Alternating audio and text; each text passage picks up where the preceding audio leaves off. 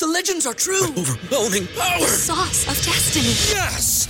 The most legendary sauce has arrived as McDonald's transforms into the anime world of WickDonald's. The greatest flavors unite in all new savory chili McDonald's sauce to make your 10-piece Wick Nuggets, fries, and Sprite ultra powerful. Unlock manga comics with every meal and sit down for a new anime short every week only at WickDonald's. Ba-da-ba-ba-ba, go! At participating in McDonald's for a limited time while supplies last.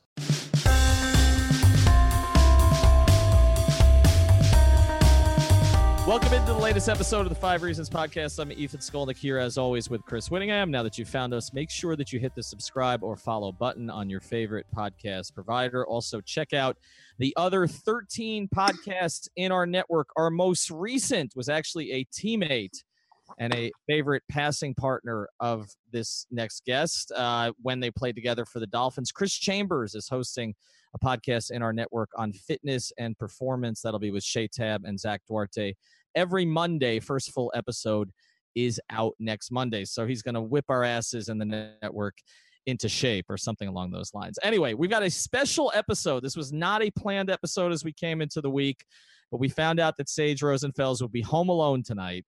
And we decided that we wanted to give him some company. And also, I saw what he dressed as on Halloween.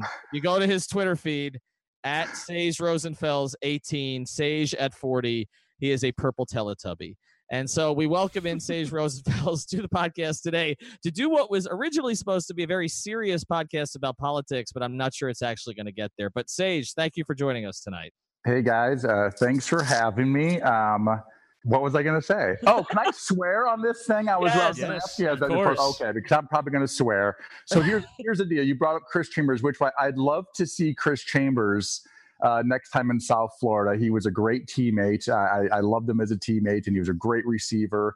Probably one of the more ath- just just naturally athletic, uh, crazy, rangy guys. But uh, his nickname was C Murder, and I have no idea why. I think Ray Lucas gave him that nickname.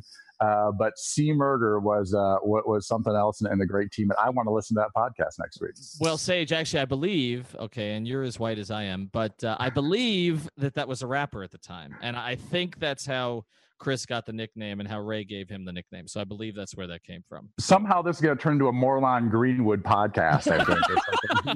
There's a blow The, reference. blow the skylines out of proportion. Sage. that, Uh, was, that, that was the name of the song. I actually went to. I went, went to a recording studio. We're off track already. I went to a recording studio with Morlon Greenwood, actually in in, uh, in South Miami, where he was recording his first album before he had a tackle in the NFL. Those those were uh, those were good times. That I feel like even the, like most of the Dolphins fans are like, who are they talking about? Because we're talking about like a very specific era in, in like the you know the, the the what sixty years of Dolphins history or whatever it's been. So yeah. Well, I feel like six years- Morlon Greenwood is one of those anonymous names from like that's sort of associated with the Dolphins' failure to get any good players. Oh, remember Morlon Greenwood? He played a lot and wasn't any good. You know, you know the, the Dolphins though they were smart enough not to pay him. I'll give him that, right? I mean, fair. he wasn't a bad player, but when he came up, the, the Texans gave him a huge contract, and and uh, Morlon went and made his money there. Ultimate, that was his uh, rap Yes. name, I believe. Yes, yes, he And went by he Ultimate. was, was he Jamaican? Uh, yes, yes, he was Jamaican. He, He was, was- like Jamaican with, with a lisp. Like That's that sort of, I'm not even trying to be mean. Like that's like I know. Has a lisp That is too, some right? Like, that's- combination. No, that's true. He actually performed at a reggae festival that I believe was at Broward. I think it was at the Broward uh, Center for the Performing Arts or something along those lines that I went to. Um, yeah, he was big in that game, but I, I don't remember a lot of. Ethan, do you ever get sent any good assignments? Uh, no, I got sent to the Dolphin game today, Chris. That's not a good assignment. By the by the way, we, we're not going to talk that He- much football on the he pod. didn't get he, he didn't get sent to India. Levitar got that story because he worked for the Herald. That's right. That's that's that's it. exactly. That's that's how that works. No, I got sent to a game today, Sage, and we're not going to talk too much football today, but I got sent to a game today where the Dolphins somehow won 13 to 6, even though they went three and out on their last four possessions. And they had seven first downs for the entire game, which is the second fewest they've ever had in a win in their history. The fewest was six against the Jets a few years ago, 2010, I think. So that's I will say I will say two that I will say two things to this. By the way, Mhm. uh, uh, I was with David Carr one time. I was actually at IR and I was home. but I was with him and we got a win in Oakland, and he had negative yards passing. We had a Get win with negative, yeah, negative yards. Pat Ron Dayne ripped off like a long run or something like that. Negative yards passing. And I will say this: we're going to talk about my quarterback play. I wasn't always good, but I always made it interesting. And we did. I never was in these like shitty thirteen to six games. It was like say throws three touchdowns and four interceptions, but it was interesting. Like the shit was fun. He may have got him down by three touchdowns, but he brought him back. You know, it was a good game at the end. Uh, and anyway, we we could talk about my Buffalo game. That's probably why I have such uh, admiration for for Chris Chambers. Yeah, no, I do remember the Buffalo game. I also remember the first Baltimore game. We won't talk about that one quite as much, but I First I, I- play though, 88 yard- like an 80 yard touchdown to Chambers. So Yeah, and then it all yeah. went downhill from there. I don't Yeah, see I any. did. I don't It's- see any negative yards passing in the career game logs of David Carr. No, not David Carr. Derek, the, the uh, oh David Carr. Yes, yeah, it was Derek David Carr. Carr. Yeah, I'm, I'm looking. I'm, I'm on his football reference page. I don't. I don't see any negative. I think if passing. you included sacks or something in it or whatever, Oh, okay. actually ended All up right. being All right, yeah, I'm, it was. I'm, I'm gonna. was I'm gonna really spend the whole bad. podcast on football reference to see if I can. Yeah, find maybe It. it was five yards. Check Oakland 2006. That's the Okay, uh, I have a a Houston uh, Indianapolis game in 2005 where he had 48 passing yards and 42 yards after being sacked. No 2006. Yeah, Okay. yeah, maybe. In 2006, we had a sort of win at Oakland, and uh, it was an it was an ugly one. So right. He, okay. He, Oh, you know what? You're right. Seven of 14 for 32 yards. Passes the whole game when he started the whole game. five sacks and for 37 yards, negative five yards passing, and somehow Houston was able to manage 23 points in the midst of all this. How did this We had, happen? like a, we had like a fumble recovery Yeah. touchdown Wow, and yeah, like a special teamer. You had had uh, you had a, you had a kickoff returns. 58 58 yard uh, fumble return for a touchdown. Uh, Wali Lundy had a Yes. three yard rush. I don't know who that is. And then Kris Brown k- kicked th- three fourth quarter field goals to win 23-14. Not only negative five passing yards in a multi score victory. Yes, and I think here's the deal: like they we they would get the ball, we would get a turnover on like the five yard line, like we're literally going to get five yards, and we kick like a fifty yard field goal. I mean, it was incredible. You uh, the, the the Houston Texans had two interceptions of Aaron Brooks on the day, and forced uh and it's he forced three fumbles. yeah, Aaron Brooks. Yep. Good the New Orleans times. Saints. He, he Aaron Brooks was from like Newport News, wasn't he? Like an Iverson. Uh, Oh, that's right. Harvin neck of the woods. Yeah. That's that. That's right. That's right. All right. So uh, this is something for Adam Gase to aspire to: negative yardage, uh, and to still somehow to win a game because that's the direction. So I've got one football question for you because uh, Chris knows this is all I've been focused on for the last twelve Dolphin games, and then we're going to move to politics and other things. The Dolphins have. Eh, Chris knows where I'm going with this. The Dolphins have not scored a point on their last 12 first drives of the game. Their last 12 first drives of the game. No field goals, no touchdowns. How incompetent do you need to be as a play caller and a coach for that to happen? I'm not loading this question up at all. Well, here's my thing is I, I, I think you guys understand and, and Ethan, I know you definitely like cover multiple sports, uh, you know, and, and, you know, I- you're, I always thought you were a Dolphins guy. I didn't realize you were more an NBA guy until, until all the heat stuff uh, with LeBron or whatever. But anyway, I'm a uh, bandwagoner, Sage. I'm you, a you bandwagoner. do realize, and no offense to Spoelstra, I'm sure he's a hell of a coach. But in the NFL, coaching is so much more important than any other sport, and definitely more important than basketball. And and you see that with those opening drives. I mean, as you saw, the Packers uh, who are moving the ball, right? Uh, uh, New England who went right down and scored, and you see the Saints today went right down and scored. Those are the best offenses in football. That's coaching. Uh, you know, they, they've got great quarterbacks and whatever, but the fact that all those guys can consistently have a, you know, know what you're going to get in the first drive of the game, formation to get the ball in your playmakers' hands and and just execute uh, you know, your way down the field. These good teams do do it. And I think it's all coach. I think a lot of it's coaching. Well, Kansas City during those same 12 games, okay, and I know people are going to say Mahomes is great and whatever, but people didn't know Mahomes was great, okay, from the very beginning. Last 12 games, first drives, Andy Reid's teams have put up 61 points. 61 points. The Dolphins have none. Okay. okay. I, I mean, I, So I- this is what I'm trying to say. At Baltimore, 77 yard touchdowns, first fucking play of the game. I was pretty psyched about that. You know who my you know who my coordinator was that game? Uh, we've discussed this before. You asked me this on the last podcast, and now I've forgotten again. Okay, Chris, It was Chris Chris, Foerster. Chris Foerster. That's right, Chris Do you know who my quarterbacks coach was? Who just got fired, by the way. Um, Todd Mark, Haley? Tre- Mark Mark Trestman. Trestman. Uh, yeah, Where did he get fired? Yeah, Mark Uh, Trestman. T- the Toronto Argonauts won the Canadian uh, the CFL championship last Grey year, Cup. the Grey Cup, uh, and then he got fired this year. So wow. yeah, Trestman, I like Trestman as a coach. I liked smart guys. He was definitely a smart guy. Well, he should have been the head coach of the Dolphins during that period of time, I believe. We'll get back to Sage Rosenfels here in a second, but first, want to tell you about a great sponsor of the Five Reasons Sports Network, and that is BetDSI.com. We've been telling you about it for weeks. You've got to use the promo code. You can still use this code, it still works. Reason 101. That's Reason 101, and you will get your initial deposit matched up to $2,500. Now, football season down here not going exactly as expected, especially for one of the two teams.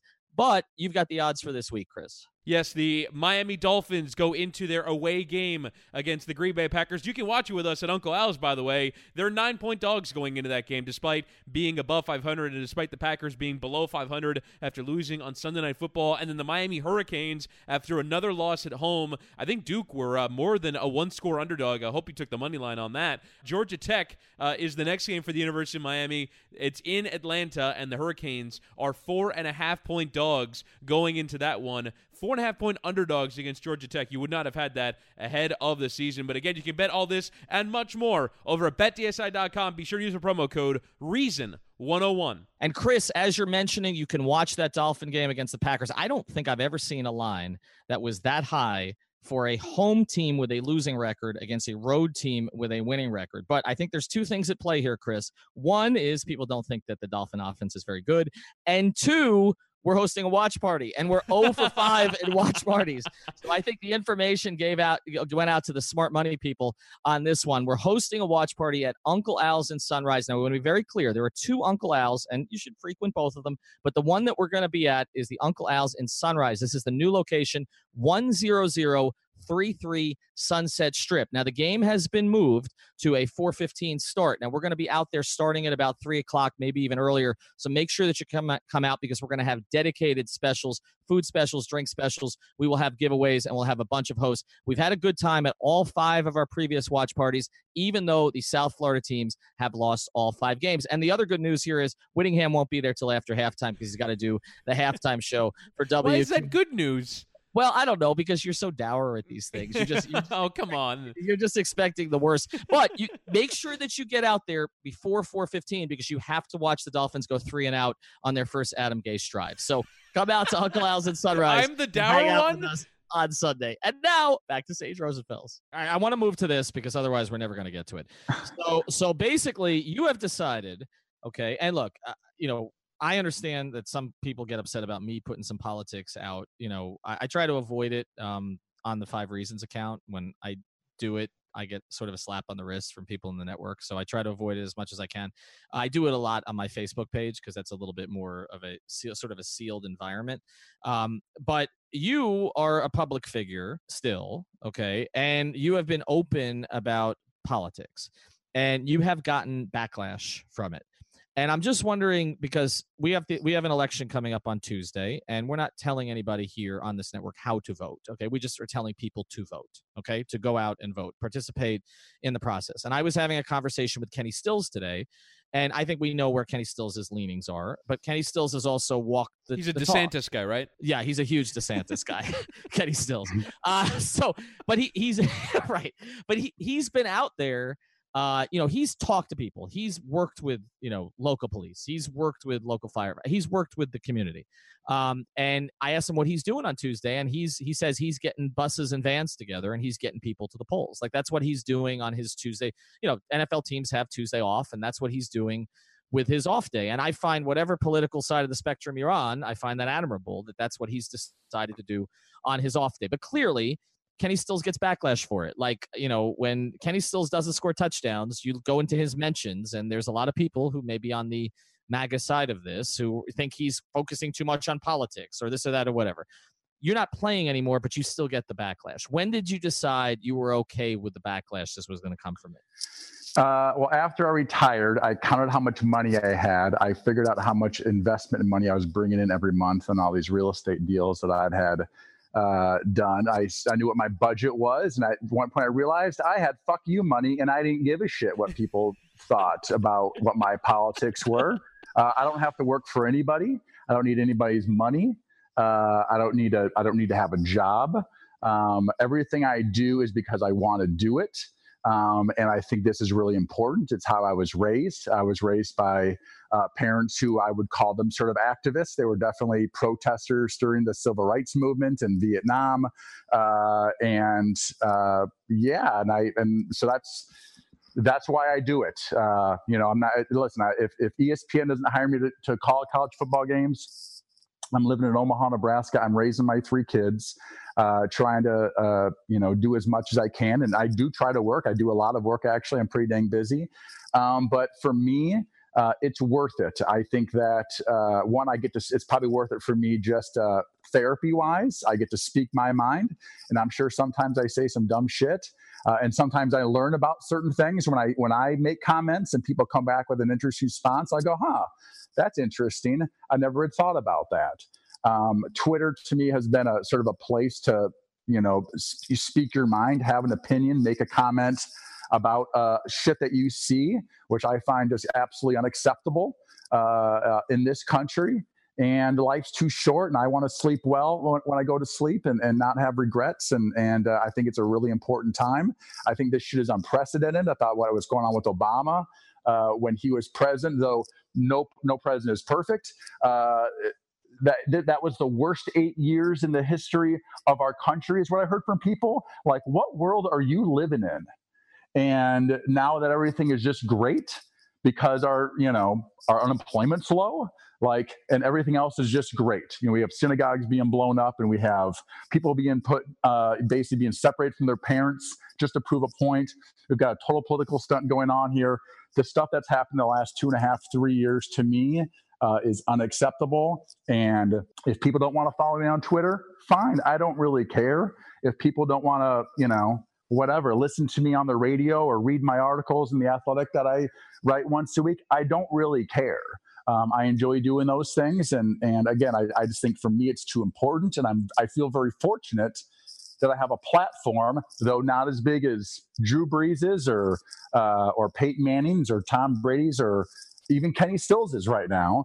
But whatever platform I have, I'm going to use it to try to sort of better the causes that I feel like are important, and um, and those causes aren't for me to you know make more money, and and for rich people like me to pay less taxes. That's for damn sure.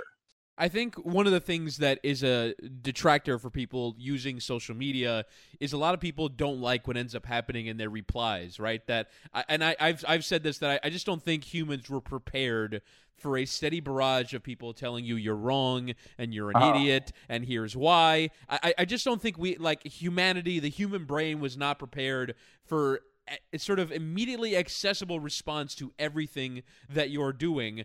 I guess uh, how do you take it on board, and what have you made of it since you started becoming uh, politically active, at least on, on, social media? Because I feel like that's the number one reason why people don't. Okay, so um, I was a quarterback. I was a backup quarterback. I've been taking criticism my entire life, instant criticism on how I did, what I did, what I was thinking, and did I do it right or wrong? And usually there's always constructive criticism. You know, I mean, there's always something you could have done, right? So to sit there and have people, you know, throw shit at you.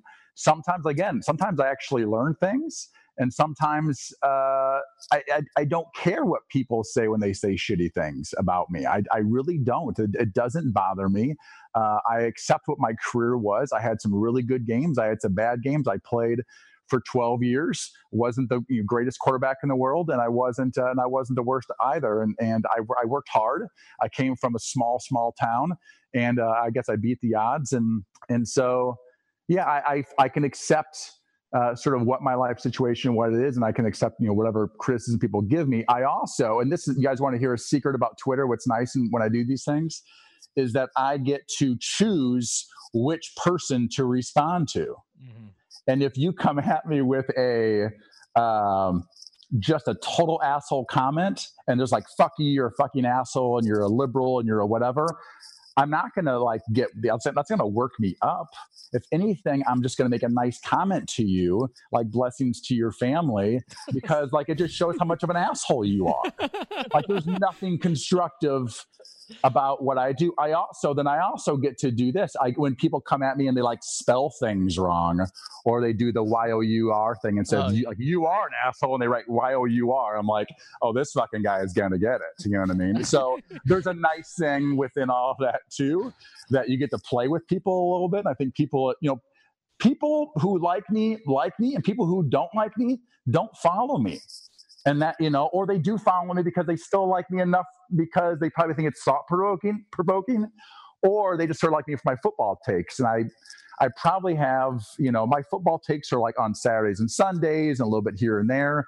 And then during the week it seems like it's you know it's politics. And because that's what people are you know they'll flip from espn to, to cnn or fox news or whatever tomorrow and uh, and talk about what the what the hell trump said last night you know at three o'clock in the morning Yeah, my favorite part of the your thing is when you get the your stupid one and, and with the y the y o u r stupid. Um, th- th- those are those are always the best. That those those come in quite a bit. I have on my Instagram account. You know, I mostly are pictures of my four year old. Um, but I, you know, I've decided on my Instagram account because it is a little more open than my Facebook. You know, that I'm going to post basically, you know, the, the most the political tweets that catch my eye, essentially.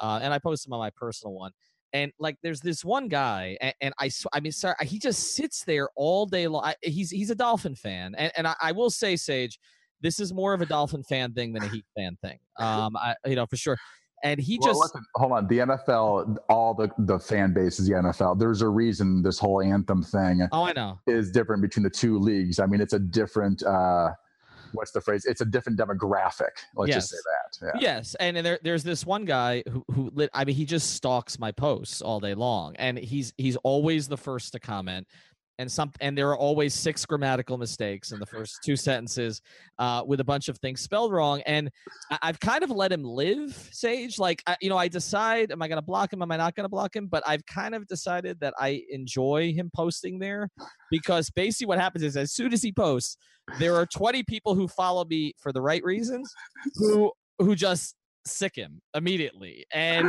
Oh yes. But he- oh, you got hound dogs. You're like I got you're, like Clay, you're like Clay Travis of of the of Miami.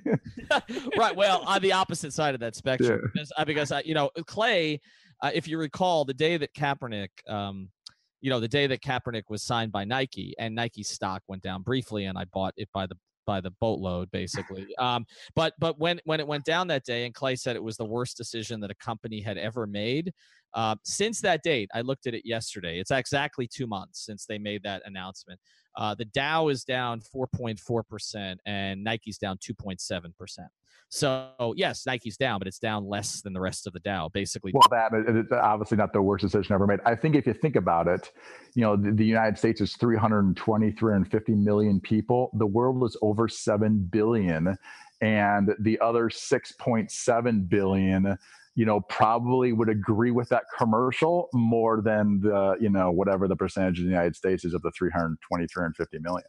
So tell us what you're doing because that one of the reasons we want to get you on the pod today again is because you've taken a very active role. And, and look, again, we don't want to get overly political on the podcast, but I, I feel like most sane people are against Steve King. Like I like I mean, you can have a debate on policy on a lot of mm-hmm. different things, but if you're not familiar with Steve King, um, you know he is he's and you're from Iowa. Um, you went to Iowa State uh, obviously, so you're familiar with the politics up there. Steve King's been in Congress a long time, and Steve King just says a lot of racist things. I mean, there's, I mean, e- even if you have a debate about whether Trump says racist things, which I, to me is not a debate at this stage, but I know some still want to debate it. Like Steve King is a whole nother level above that. So, how have you decided to put your name behind this? Because I think this is instructive for other athletes or former athletes on how they can do it.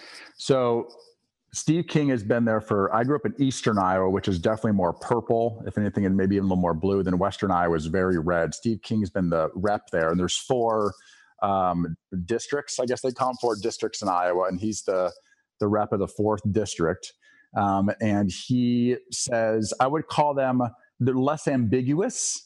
Uh, like Trump's ambiguously racist, and Steve King's just a little more like, oh, like that seems pretty racist. Like we can't have other people's babies or these weird sort of things. Um, he retweets things from uh, um, these um, Eastern Bloc, I'm trying Austrian, like literally like the KKK of Austria, uh, the white nationalists of Austria, or the Nazi Party of Austria. Um, he will retweet things from them, and um, he wins by 20, 30 points uh, every single time. And this year, he is uh, in a basically a dead heat with a guy who's a former athlete. He's 38 years old. His name's JD Scholten. And he and I have been talking for, I don't know, six to nine months, maybe almost up to a year. Uh, about that he was going to you know run against him and and uh, he's going to have a chance to win. I think I, I, saw he won the primary or whatever, and and um, he's got a real chance to beat him. So he's a he's a former athlete. He played baseball in minor leagues in Europe uh, moved to Seattle and, and, you know, end up running. He's from there and end up wanting to move back to Iowa, be around his family, raise his kids, and, and run again. This show is sponsored by BetterHelp. What's the first thing you'd do if you had an extra hour in your day? Go for a run, take a nap, maybe check the stats of the latest Miami Heat game? I've got a better idea. A lot of us spend our lives wishing we had more time. The question is, time for what? If time was unlimited, how would you use it? The best way to squeeze that special thing into your schedule is to know what's important to you and make it a priority. Therapy can help you find what matters to you so you can do more of it. I've benefited from therapy. I went through some life changes, major life events, had some difficulties, wasn't a believer in therapy, but it helped me and it can help you also. So if you're thinking of starting therapy, give BetterHelp a try. It's entirely online, designed to be convenient flexible, and suited to your schedule. Just fill out a brief questionnaire to get matched with a licensed therapist and switch therapists anytime for no additional charge. So learn to make time for what makes you happy with BetterHelp. Visit betterhelp.com slash Miami Heat today to get 10% off your first month. Again, that's betterhelp, H-E-L-P dot com slash Miami Heat. Steve King. And, uh, uh, it's it's a it's going to be a, it's a really going to be a really close battle. And tomorrow uh, on Monday, I'm driving over to Ames, Iowa, and I'm going to do a basically a campaign. You know, like that the the Obama speech the other day uh, with with uh, that you went to, Ethan. Uh, I'm going to do something like that on a much much smaller scale at the university library uh, tomorrow, and try to get you know these college kids who it's it's, their freaking country you know, I mean, it's going to be their country for the next 40 years or whatever. They're going to get these jobs, and they should start, you know, taking taking a, a advantage that they're going to be running this country. And and I'm trying to get as many kids to vote, um, and you know, probably give my speech as to why people should vote for J.D. Scholten instead of Steve King. Um, and uh, yeah, hope, and hopefully it, it helps. That's all I can. That's one of the things I can do. Use my platform as an Iowa State grad. Uh, people seem to respect me there. People seem to like me there. Uh, you know, I get invited back to the games, and I call a couple of games. And I work for the school a little bit here and there, um, and uh, you know, people sort of think I'm a little bit of a hero. I think even in Iowa or whatever. So you know, I'm gonna use that platform and use that fame that I have uh, to try to help this this guy win this election. One, I really actually just do like the guy and what he stands for. Uh, he's everything you'd want as an Iowa politician. Um, he's not this overly, you know, far to the left, you know, whatever San Francisco liberal, if you want to call him that. He is like a Midwestern. Uh, he's all about farming and the family uh, and this, that, and the other. And and I mean, and at the very worst, anybody would be better than Steve King. Right, and and I, I that, that's definitely like sort of one of the five people in Congress that's just like the the sort of the bottom of the barrel in terms of people like people in the Republican Party don't even want to associate with this guy. But I, I guess sort of why why this venue, why why a college campus, and uh, certainly young people in terms of politics have become a huge focus because, as you said, it's their country and they have not really participated in democracy. Do you anticipate? Uh, and I'm not, I'm not I'm not asking you to be Chris Matthews or anything, but do you anticipate that there will be increased participation from people in Iowa because all of a sudden, and this is happening in Texas too, where people just people in various states just think that there's no chance of a blue candidate winning, and so they just don't even bother. Do you think that people now that they see that this is a close race will bother? Well, yeah, I hope so. It, it does seem like that. I saw some numbers the other day that in a lot of different states, the the pre election day, uh, you know, voting has been up, you know, 200, 300 percent you know, already over like the entire totals uh, of some of the stuff, uh, uh, you know, from the last midterm or a couple midterms ago. So, uh, yeah, I think that's the thing. You know, young people vote at like a 20% clip. I mean, it's incredible. 20% clip. And, you know, the reason a lot of our policies are trying to make old people happy is because who, by the old people don't like change. They, they're uncomfortable with it. So, of course, they would be wanting things to be like the way they used to be, you know, when the world was simpler. Uh, and young people just, they have all these other things going on and, and they don't realize how important it is and, and really how much power they have. Uh, you know, I, just like the NFL players are probably just realizing now that they've got more power. Uh, and NBA players are also seeing that. LeBron out, you know, people have more power than you realize. And I think we got these young people to really uh, uh, understand like, do you like what's going on in Washington right now? I mean, does this seem fun to you? It doesn't seem fun to me. Uh, it doesn't seem fun to, you know, I, my, my dad's side of the family is Jewish. Like, this shit fucking sucks you know, and uh, you have a chance to do something about it, or we can let the assholes win. Like that's the way I look at it. Um, and and it's uh, and I, I hope they I hope they do do something about it. I hope that they're that generation uh, is different than you know the the oldest generation that there is right now, which I I think is is I don't know I don't know why that they they think the way they do. All right, so final one on this. Um, so you're in an NFL locker room and we know the way NFL locker rooms work and and typically you know I found that the politics kind of split two ways and it splits racially a lot of times. Uh, it, it's it's always struck me that white NFL players are very conservative typically. Your offensive linemen a lot of your quarterbacks etc whereas African American uh, NFL players tend to be more liberal. I mean, that's the way it splits, but it seems really split in NFL locker rooms. So were people I, would, I wouldn't think tend to be. I would say I probably found very few, if mm-hmm. any, uh, minorities that were that were conservative. I don't and, know if there was any. And, and the other way, because uh, other than like Chris Long, okay, who obviously is you know very out there on this stuff. Like I, you know, when I encountered, I, I don't know. I, I don't think it's. I think it's 70 30 or something like that the other okay. way I, I, don't think it's as um I don't think it's like 90 10 or anything there, there's i definitely i mean i have a lot of friends um uh, who played for, shoot most of my texans teammates excuse me my, my texans teammates i would say sort of the white guys that I hung out with, um, I would say those guys are probably split 50 50. Really? Uh, if not even more liberal. Yeah. But, you know, I, I, mean, that's, that was that team, you know, all those guys got along really, really well. And, and uh, so, yeah, I mean, it wasn't, it definitely wasn't, uh, you know, all liberal guys by any means, but was probably more 50 50. Dolphins, I would say, yeah, it was probably like 80 20 or something like that.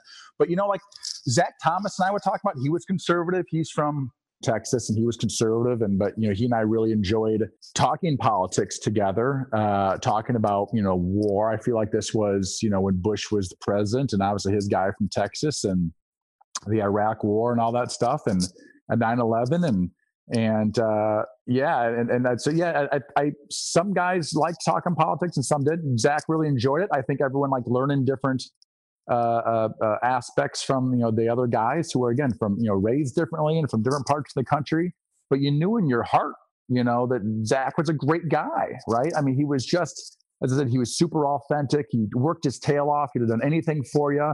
When a guy literally, you know, basically puts his life on the line for you, you know, it's you, you can have a conversation with those guys. It's the people who don't give a shit about you at all that you can't talk to. But hasn't that changed? Because uh, you know the way I look at the political discourse, like I mean, you could have policy debates about again the iraq war okay you could not like bush you could believe he was run by cheney you could you could not like obama you could not like clinton you could not like okay you could you could have supported obama over mccain or vice versa or obama romney.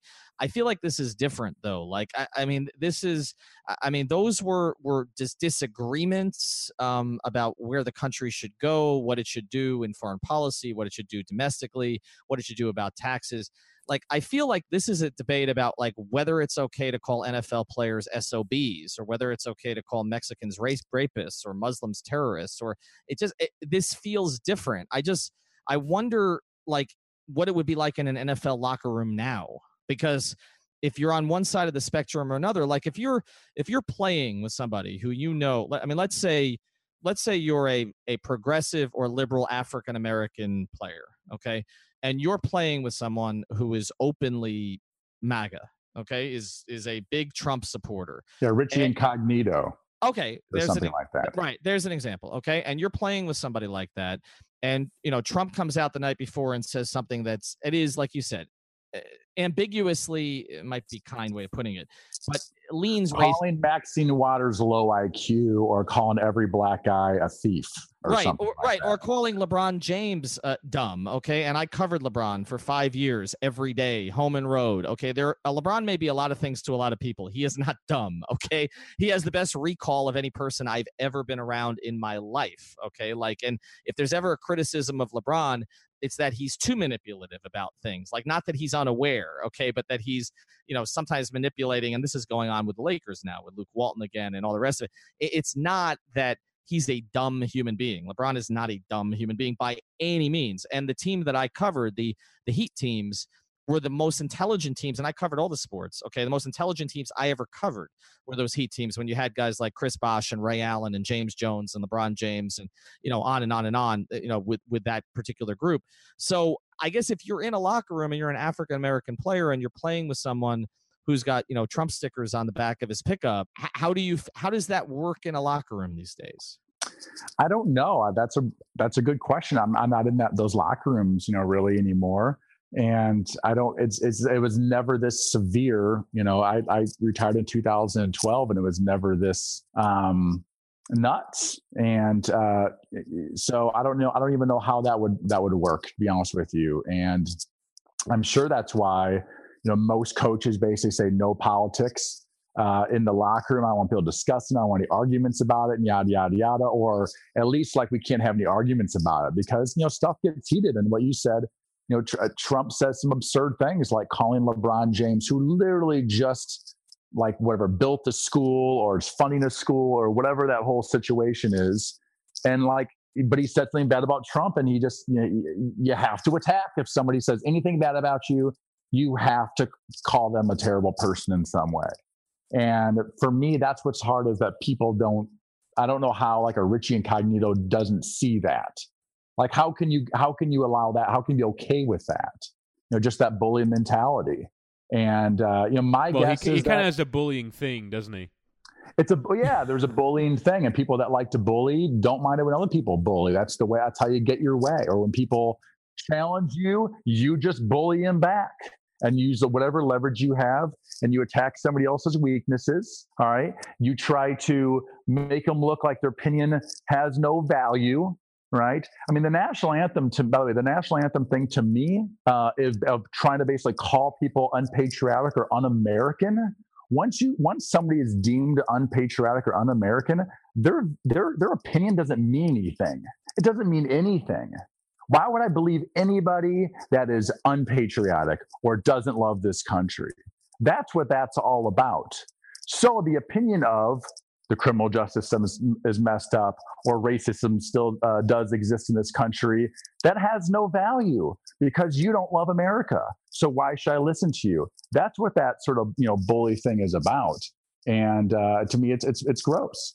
I guess, uh, and I can understand why a coach would not want it in the locker room because isn't the sort of further polarization of all this that there would be, as as we describe, MAGA teammates, uh, because it's not just that they're you're on opposite ends of the political spectrum. Is that it's almost I disagree. Like I, I hear this all the time as it relates to uh, gay rights issues, where it's I don't agree with your lifestyle, right? And that and that's and that's sort of the language with which it's discussed. Well, if sort of the if one philosophy is not just I disagree with you, but I don't acknowledge your viewpoint, and I think that you know you're like the it, the whole idea is you should be fired because of your stance. How can those two people coexist in the same work environment? And wouldn't that sow discord? Yeah, no, I'm, I'm sure that it'd be a huge problem if people are talking about in the lunchroom as much as I talk about with, you know, my random buddies, uh, you know, when I have lunch with them or whatever. It's it's a totally different situation. By the way, on top of it, coaches. Coaches, I definitely are white coaches are, I would say, much more conservative, uh, even more conservative than players, um, which, which I find interesting because coaches are all about leadership Uh, by the way, you can do a whole podcast on leadership of coaches and how it's the opposite of what Donald Trump does in every possible way of a team, of a big group of people that are doing you know, ones on one side, ones on the other side, and your job is to make the whole thing go as good as possible. And such that's why that's what a coach is, a leader. Trump does everything the opposite of what Tom Coughlin would do, of what even even what Belichick would do. All right, he does the opposite of what those, and that's what's even more confusing. Is this is what these guys do? And his, Trump's leadership skills are like anti-leadership skills. It's actually how to, you know, uh, uh, tear a freaking team apart, which is what he's doing with our country. He's tearing it apart. Yeah, well, see, I, I was going to get to coaches with you because to me that's the next thing. Because I, I agree with you. I think coaches are, mu- and, and it's funny. I've kind of come across there's a couple former Dolphins who I'm friends with on Facebook, and they're very, very conservative. Okay, but but I'm friendly with them. Okay, and they're they're you know they're both white, not surprising. Okay, in that regard. Um, but they have so sometimes I'll get into it with them a little bit on Facebook, but it's friendly because I've known these guys. I cover these guys, and but there are coaches, former Dolphins coaches, who they're friends with and I've ended up getting into it with guys I covered. Like, and I will say this, Sage, they're all offensive line coaches. I, I, you know, I, I don't think that's a coincidence either. But I end, I end up getting into it, and one of them, I mean, basically used, I mean, a version of the N word, okay, in in a in a reply to me, and I'm thinking I covered this guy for five years, okay, and he had black offensive linemen on his unit. And so I kind of went back at him. I'm like, so I said to, and I'm not going to say the first name, but I, it started with a P. I said, what do you really mean by that? Okay. And he's like, oh, don't start branding me a racist. But it was very clear from what he said that what he meant. And I'm thinking to myself, man, I covered at least you know, three African American offensive linemen during my time when he was the offensive line coach there. And so I, I do wonder, you know, like you said, because I, I do think that with coaches, there is much more of a tendency to go that direction. But you're right. The whole, it, it's all antithetical. And the NFL to me is fascinating in this regard, right? Because conservatives hate socialism, right? The NFL is a socialist league, okay? The NBA is not as much. Major League Baseball is not at all, right? Major League Baseball does not have a salary cap. But the NFL, it's revenue sharing, it's salary cap. The whole premise of the entire league, it's parity, right? It's making sure that the lower teams have a chance.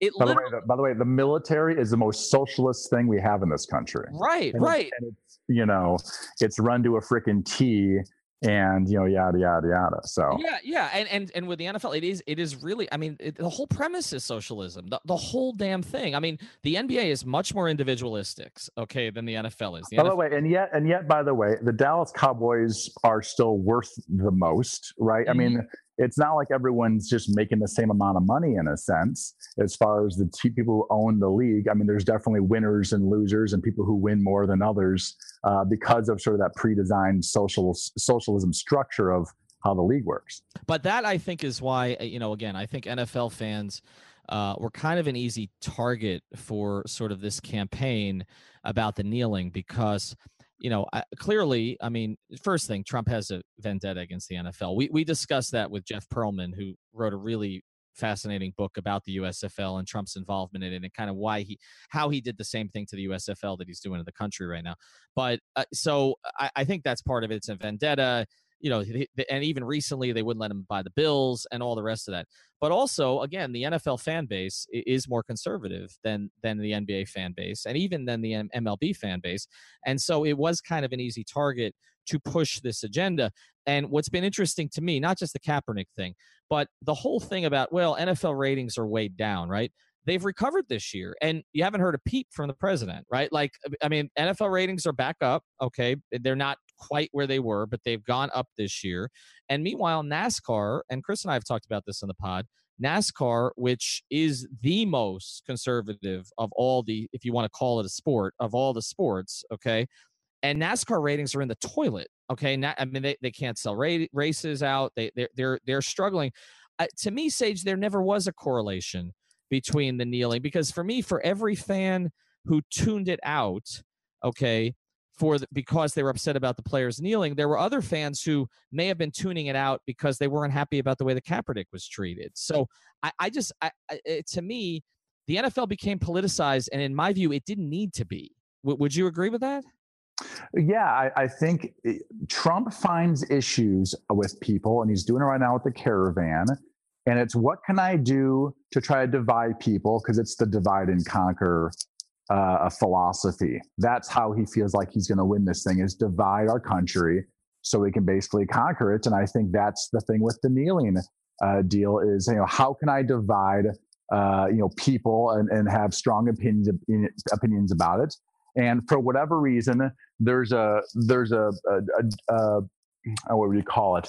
A sort of made up stance or a made up uh, I don't know if it's I would call it propaganda, but that conservatives appreciate the military more than liberals or or they they think it's more valuable it's more important or whatever it might be there's this stance there and so uh, if you kneel for a certain reason which by the way uh, um, was told by a Navy, uh, no, an, an, Army Ranger, Nate Boyer, um, to do that out of respect for the troops.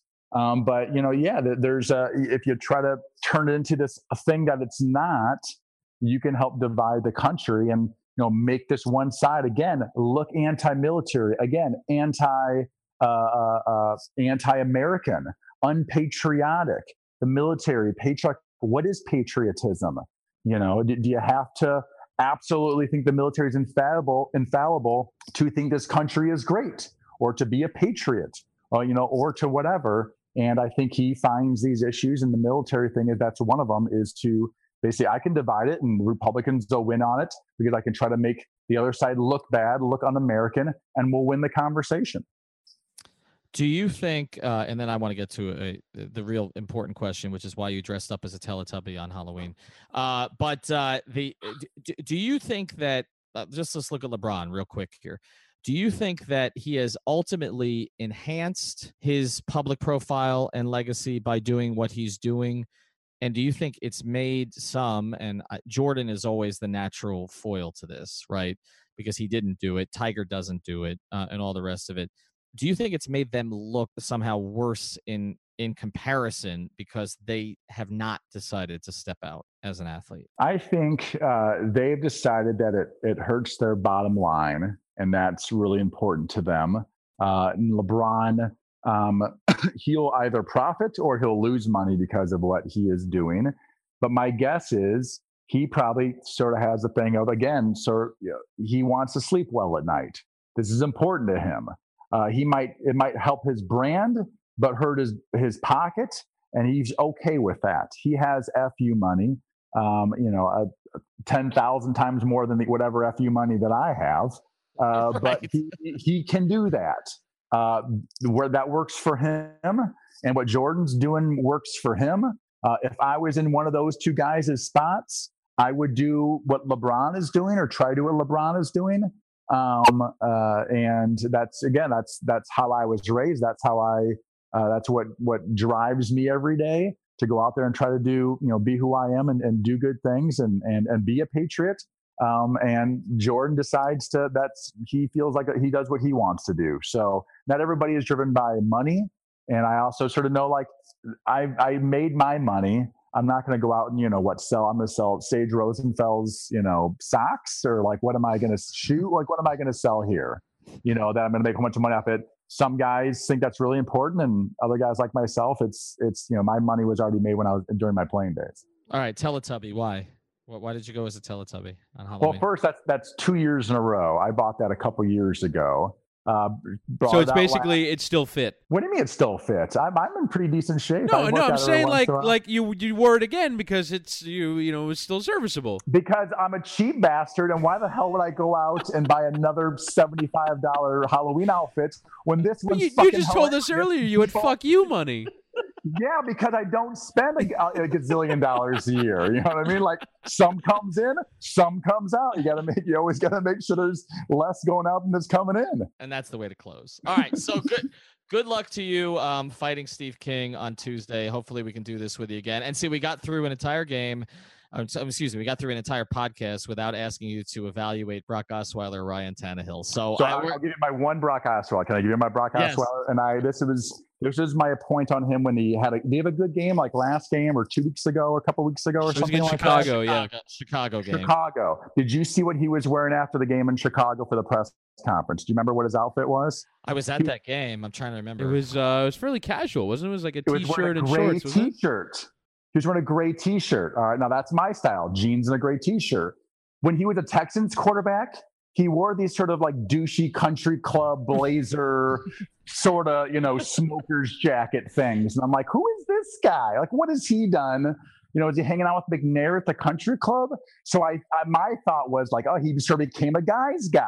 Like now he's just a simple guy. He he's made his money. Like, you're like, why do I have to? You know, dress up or whatever. I'm just a backup quarterback for the Dolphins, and all of a sudden he's playing better. So obviously he didn't play the better uh, uh, today though. no, what they won, right? I mean, they they they won. He didn't have an offensive touchdown. Are are you a fan of the Philip Rivers bolo ties? On that note, Uh, I like I like when guys do do them. Do you go do your deal? That's what I like. I got like guys and go. You know, people go do their thing. I don't like when guys try too hard. That's my thing. Like you know, like if you're trying, like just today the uh, the Michael Thomas touchdown with the phone thing. Don't try too hard. It just never never goes well. I think for anybody, it makes you know you don't have to try too hard. So. Uh, I, I, Philip Rivers, the Bolo thing, that is him, and I'm happy he does him. all right. Well, and Philip Rivers also has uh, 65 children to feed, so uh, he he- he definitely needs an endorsement uh, with bolo ties. All right, follow him at Sage Rosenfels 18.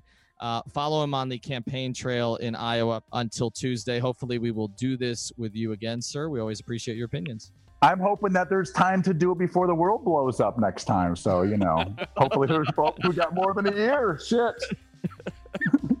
Call me next year and we can talk about how Derek Carr is as the quarterback of the Miami Dolphins. Ah, see, That's a tease. That's a that's a podcast tease. All right, with that, you're gone.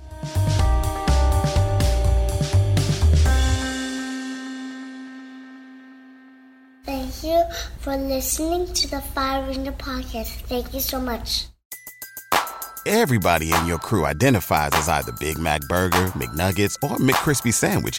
But you're the filet fish Sandwich all day. That crispy fish, that savory tartar sauce, that melty cheese, that pillowy bun. Yeah, you get it. Every time. And if you love the filet of fish, right now you can catch two of the classics you love for just $6. Limited time only. Price and participation may vary. Cannot be combined with any other offer. Single item at regular price. Ba-da-ba-ba-ba.